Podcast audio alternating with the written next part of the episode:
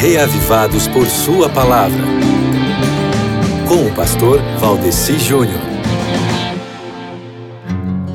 Nós hoje vamos meditar em Neemias capítulo 6, de acordo com o projeto Reavivados por Sua Palavra.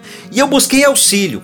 Sabe que, fazendo um comentário sobre o capítulo 6 do livro de Neemias, o livro Lições da Vida de Neemias, da Casa Publicadora Brasileira, nos faz notar o quanto nós temos sido instruídos a ficar na expectativa de que vai haver oposição cada vez que a igreja se comprometer a fazer a vontade de Deus.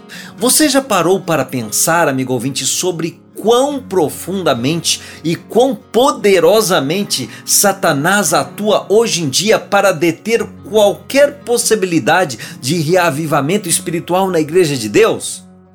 É sério, em todo avivamento o inimigo está pronto para introduzir é, os de coração não santificado ali no meio e desequilibrar o espírito da coisa. Daí quando esse tipo de gente aceita alguns dos pontos da verdade e, adquire, e adquirem um lugar entre os fiéis, Satanás pega e atua através deles para poder introduzir teorias que terminam enganando a outros.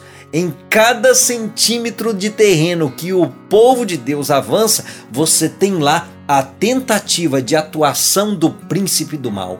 Infelizmente, pode observar, meu querido, que em toda a história da igreja, nenhuma reforma foi levada avante sem se deparar com sérios obstáculos. Mas lá com Neemias, a construção das muralhas foi concluída. Qual foi o segredo deles?